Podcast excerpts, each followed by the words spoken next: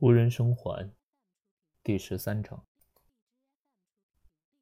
我们其中一个人，我我们其中一个人，我们我们其中一个人。这句话在他们的脑子里轰轰作响，一遍一遍的重复着。五个人，是五个被吓破了胆的人，互相监视着对方的一举一动。没有一个人顾得上客套的交谈，也顾不上掩饰自己紧张的心情。五个人视彼此为敌人，但出于活命的本能，又紧紧地靠在一起。忽然，他们五个人的模样变了，人身上的人性被恐惧稀释。劳伦斯·瓦格雷夫像一只谨小慎微的老乌龟，缩着脖子一动也不动地坐着，只剩下一双机敏警觉的眼睛在转动。布洛尔的身体更加笨重，走路的样子很沉重，一步一个脚印，看上去像一只狗熊。他眼睛里布满血丝，模样蠢笨，但性格凶残，简直像一只被逼入绝境的野兽，随时准备扑向狩猎者。菲利普·隆巴德更加警觉，任何最轻微的声响也逃不过他的耳朵。他身体灵活，脚步轻盈，行动速度也变得迅猛。他不时咧嘴笑笑，露出长长的白牙。威勒克莱索恩把身体缩在椅子里，默不作声，目光呆滞地望着前方，活像一只在玻璃上撞得筋疲力尽、被人攥在手心里的小鸟。他一动不动地呆坐着，以为这样是保全自己的最佳方式。阿姆斯特朗医生的神经已经在濒临崩溃，他浑身发抖，两手止不住的哆嗦。一根接一根的点着烟，刚点燃又立刻把烟掐灭。神经脆弱的他显得比其他人更加焦虑不安。一想到自己无力改变目前的处境，口中不时的就会说出几句不着边际的话。呃，我我们，我我们不能干坐着，我们得想点办法做点什么吧，肯定得想点办法，要不然，要不然我们点一堆篝火怎么样？博洛尔没好气地说：“在这种天气点火堆。”屋外瓢泼大雨，一刻不停，风暴的劲头一阵强过一阵，沉闷的雨声把他们逼得快疯了。大家不约而同地采取了一个办法：所有人都待在客厅里，一次只允许一个人离开房间，而且必须等这个人回来，另外一个人才能出去。隆巴德说：“暴风雨肯定会过去的，只不过是时间问题。到时候我们就可以行动了。比如说，发信号、点火堆、绑一个筏子，我们想办法离开这里。”阿姆斯特朗突然笑出声来：“只不过是时间问题，是吗？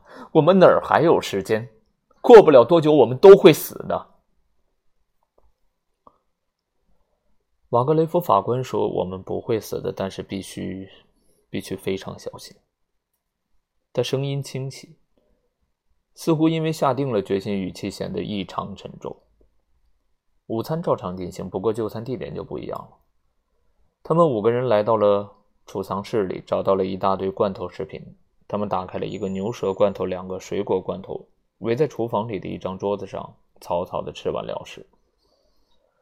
饭后，大家又一起回到了客厅，坐在那里相互监视着。此时此刻，不论脑中想的是什么事情。都会转化成病态、疯狂、不清醒的念头。肯定是阿姆斯特朗啊！他正斜看着我，那种眼神很不正常。他完全疯了，可能他根本就不是医生。没错，就是这样。他，他是个疯子，从某个医院逃出来的，伪装成医生的样子。没错。我是不是应该把这个发现告诉其他人？要不然我喊一嗓子算了。不。不不不不不，这样会打草惊蛇。他会装出一副无辜的样子。几点了？才三点一刻。哦，上帝，我自己都快疯了。没错，绝对是阿姆斯特朗。他，他又在看我。我不会让他们控制住我。这种情况我能应付。以前我也经历过各种险境。手枪到底在哪？谁偷走了我的手枪？现在在谁手里？我想应该不会被谁带在身上。大家都被搜过了身，没人带着手枪，但是有一个人知道手枪藏在什么地方。他们都要疯了，怕死。我们都怕死，我也怕死，但这并不能阻止死亡的脚步。灵车在门口守候了，先生。我在什么地方听过这句话？那个姑娘，我得防着她。没错，我得防着那个姑娘。四点，四点差二十分，怎么才刚刚四点差二十分？我的表是不是坏了？啊，不明白，真的，我真的搞不懂，这种事情是不可能发生的。可现在一切都变成了现实，难道我们都被困在了梦里？醒过来吧，末日审判不，不，不会的，只要我们还可以思考，我的脑子。我的脑子可能出毛病了，快爆炸了！怎么会发生这种事情？几点了？啊，才过了五分钟，四点，四点还差一个。我必须冷静，必须冷静。只要保持冷静就没有问题了，这再清楚不过了。一切都是精心策划的。是谁呢？这是一个问题，是谁？对，是这么回事。我觉得。就是他。五点的钟声响起，大家几乎都要从椅子上跳起来了。威勒问：“有人想喝茶吗？”半天没有人回答。最后，布洛尔说：“我想喝一杯。”威勒站起身来说：“哦，我这就去泡茶，你们等一会儿。”瓦格雷夫法官温和地说：“亲爱的姑娘，我想我们大家希望能和你一起去泡茶。”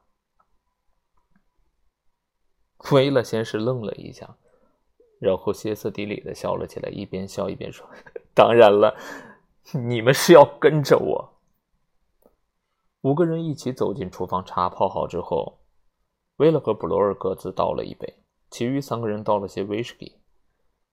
不但他们喝的是酒，是刚开封的，连用的红吸管都是一盒没拆封的。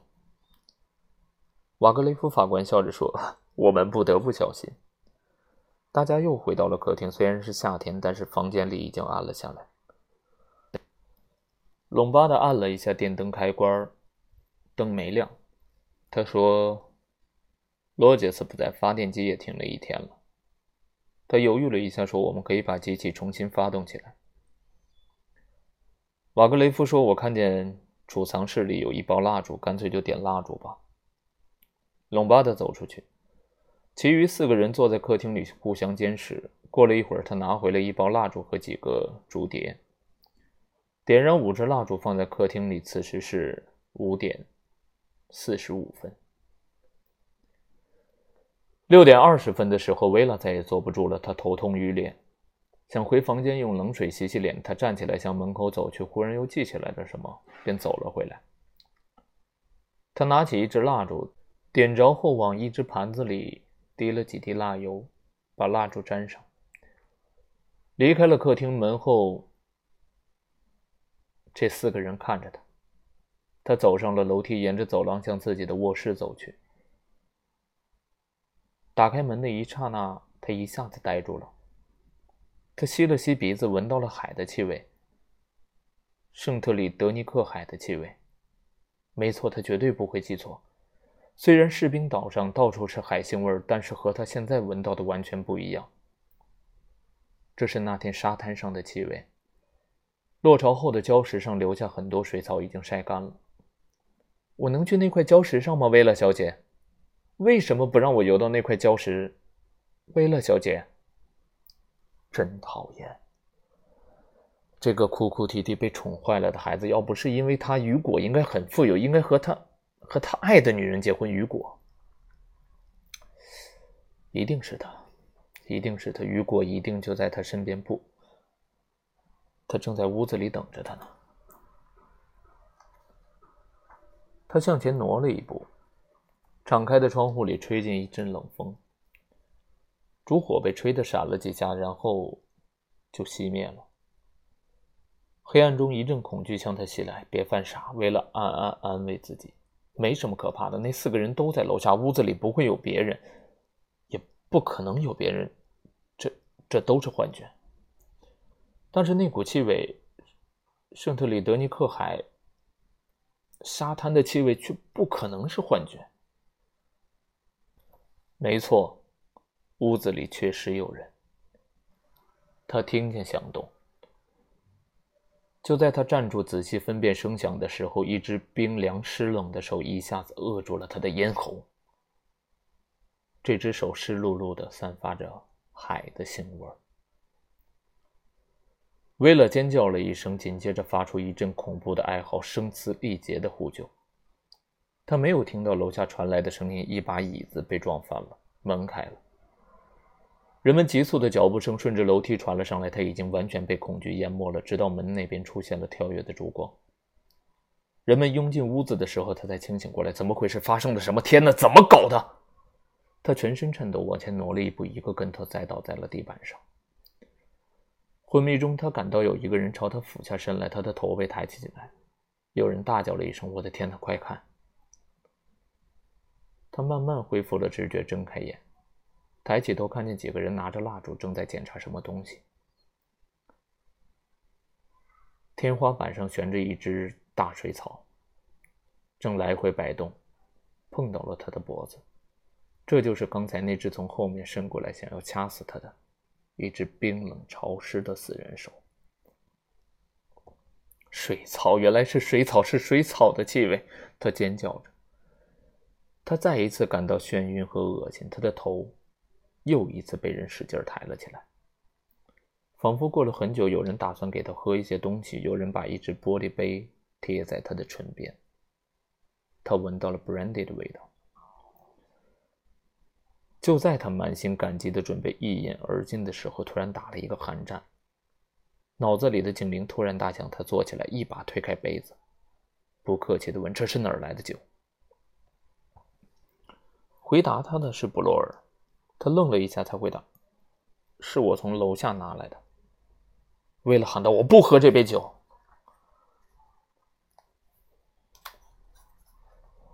几个人沉默了足有一分钟。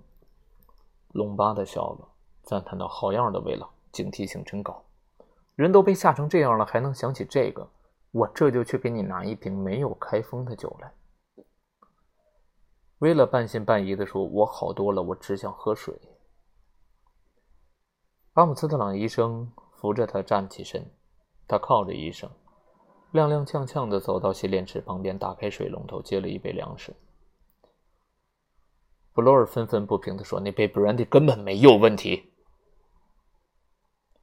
阿姆斯特朗问：“你为什么那么肯定呢？”布洛尔火药味十足地问：“你想说我会往酒里下毒是吧？”阿姆斯特朗说：“我没有说你一定会往酒里加东西，当然你有可能这么干，但是也没准有其他人往这瓶酒里下了毒，正等着这样一个机会。”隆巴特很快回来了，手里拿着一瓶没有开封的 brandy 和开瓶器。他把封着的瓶口往薇拉面前一伸，说：“给亲爱的姑娘原封没动的酒。”他撕掉瓶口的锡箔，打开瓶塞，说：“这幢别墅里储存了不少酒，后文先生真是热情周到。”威勒浑身发抖。隆巴德往医生举着的杯子里倒了一些酒。医生说：“你最好喝下这杯酒，威勒小姐，你受到了惊吓。”威勒轻轻喝了一小口，脸上有点血色了。董巴的笑着说：“那么，刚才又发生了一起杀人未遂的杀人事件，是吗？”为了魂不守舍的问：“你的意思，你认为这是预先安排好的，是吗？”隆巴的点点头：“我认为是这样，他打算把你吓死。”有的人真的会被吓死，是不是，医生？阿姆斯特朗狐疑地说：“呃，这要看具体情况。如果你是一个年轻人，身体状况不错，没有心脏病，就就不太可能被吓死。但是，呃，他拿起布罗尔端来的酒，用手指蘸了蘸，小心翼翼地舔了一下，表情没有任何改变。他将信将疑地说：‘呃，尝起来没有问题。’”布洛尔恼怒的一步跨了过来，说：“如果你觉得我打算干这种事，现在我就把你的狗头打烂。”一杯 brandy 下肚，薇拉在酒精的作用下完全清醒过来。他故意引开了话题：“瓦格雷夫法官在哪？”三人面面相觑。奇怪，他应该和我们一起上来的。布洛尔说：“怎么回事，医生？你是跟在我后面上来的？”阿姆斯特朗说：“我以为他跟在我后面，不过他上了年纪，会走得慢一些。”几个人，你看看我，我看看你，愣了一会儿。隆巴的说：“这太奇怪了。”布洛尔喊道：“我们得赶紧快去找到他。”他向门口走去，其他人跟在他后面。薇拉走在最后。下楼梯的时候，阿姆斯特朗回头说：“当然，他有可能就待在客厅里。”他们穿过客厅，阿姆斯特朗大声的喊着：“瓦格雷夫，瓦格雷夫，你在哪儿？”没有人回答。除了淅淅沥沥的雨声，屋子里死一般的寂静着。接着，阿姆斯特朗在小灰客厅门口一下子僵立住了。其他人一拥而上，站在他身后，往小会客厅里张望。不知是谁惊叫了一声，瓦格雷夫法官坐在屋子另一头的高靠背椅上。身体两侧各摆了一支燃烧的蜡烛。最让这几个人感到害怕的是，法官头上戴着假发，身上裹着深红色的袍子。阿姆斯特朗摆摆手，示意大家不要过去。他独自朝着一动不动、目光呆滞的法官走去，脚步踉跄，像喝醉了一样。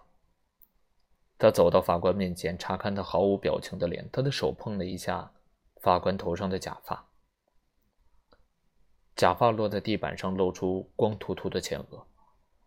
法官的前额正中有个红色的痕迹，正在往下滴着什么。阿姆斯特朗抬起法官的一只胳膊，摸摸他的脉搏，然后转过身来，语气沉重地说：“他被人开枪打死了。”布洛尔说：“天哪，是那把左轮手枪。”阿姆斯特朗的语气依旧很沉重。他的脑袋被射穿，当场死亡。威勒俯下身去看了那团假发，说：“这是布伦特小姐不见的毛线。”他声音颤抖，充满了恐惧，说：“布洛尔说，袍子是浴室失踪的红窗帘。”威勒说：“他偷这些东西，原来是为了干这个。”隆巴德突然大笑起来，笑声尖锐而刺耳，听起来非常的做作。所有人不明白为什么。五个小士兵同去做律师，皇庭判了死，五个只剩四。正是这位嗜血成性的瓦格雷夫法官的下场，他再也不会宣判别人的死刑，再也不用戴法官帽了。这是他最后一次坐在法庭上。不用再总结陈词，不会再把无辜的人送上刑场。此时此刻，如果爱德华·塞顿在场，他一定会开怀大笑。天哪，他一定会开怀大笑的。他一口气说出这番话，其他人都傻了。威勒喊道：“今天早上你不是还说他是杀人凶手吗？”隆巴的脸色大变，他冷静下来，小声的说。是啊，我是说过。看来我错了。我们之中又有一个人通过死亡来证明自己是无辜的。我们所有人又迟到了一步。